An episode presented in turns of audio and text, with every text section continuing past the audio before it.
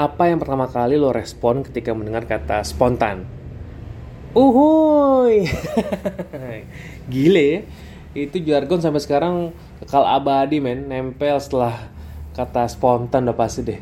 Tapi kita di sini nggak ngebahas komeng dong ya. Kita mau coba cerita tentang menghadapi ungkapan spontanitas. 30 hari bersuara di Tong Story, episode 5 berjudul Spontan. Oke, okay. guys, guys, guys. Kemarin tuh gue membaca hal yang menarik tentang ungkapan spontanitas.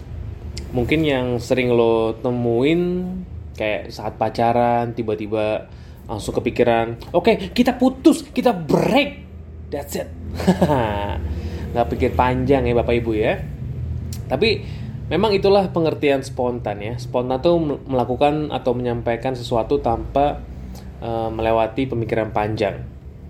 Kayak kemarin temen gue cerita, dia pernah tuh lihat harga-harga pesawat di web, tiba-tiba eh harganya murah bener. Langsung besoknya cus ke Bali sendirian 4 hari. Sampai di Bali nggak tahu mau ngapain. Nginep di mana? Bener-bener nggak pakai perhitungan. Ya itulah salah satu uh, spontanitas ya Kembali lagi yang gue mau ceritain sekarang adalah tentang ungkapan spontanitas. Jadi ini semacam uh, ceplas-ceplos kali ya kalau kita bahasain sehari-hari. Dan sekarang lucunya banyak terjadi di sosial media. Yang ujung-ujungnya pasti uh, mediasi lah, akhirnya minta maaf ya, sorry, like that ya. Kalau gue sendiri Hmm, belakangan gue tuh mencoba sih melatih diri gue untuk sadar dengan apa yang gue posting. Jadi ada saat di mana otak gue tuh membuat simulasi kalau misalnya gue post ini, kira-kira respon orang tuh kayak gimana ya? Respon orang yang itu seperti apa ya? Dan nggak jarang gue juga uh, apa ya browsing juga apa yang ingin gue posting. Misalnya gue mencari arti katanya, ini bener apa enggak? cek dulu kebenarannya. Apa apa atau apa ada yang berisik motor? Atau apa yang sudah uh, orang-orang posting? Ya gue cukup uh, membaca oh tanggapan orang lain seperti ini.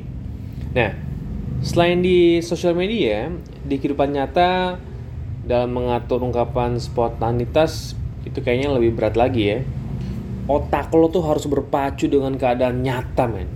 Lo harus bener-bener harus menahan dulu dan mikirin segala respon atau jawaban dengan cepat. Ya nggak? Kan nggak mungkin lo ketika ketika sedang berdiskusi atau apa lo bilang oke okay, hold. Besok saya jawab ya. Saya mau research dulu. Nah nggak pas. Makanya kenapa kalau kita menghadap dunia nyata itu otak harus terlatih tuh harus cepet mikirin what should I ya kan? Dan itu kayaknya memang habit.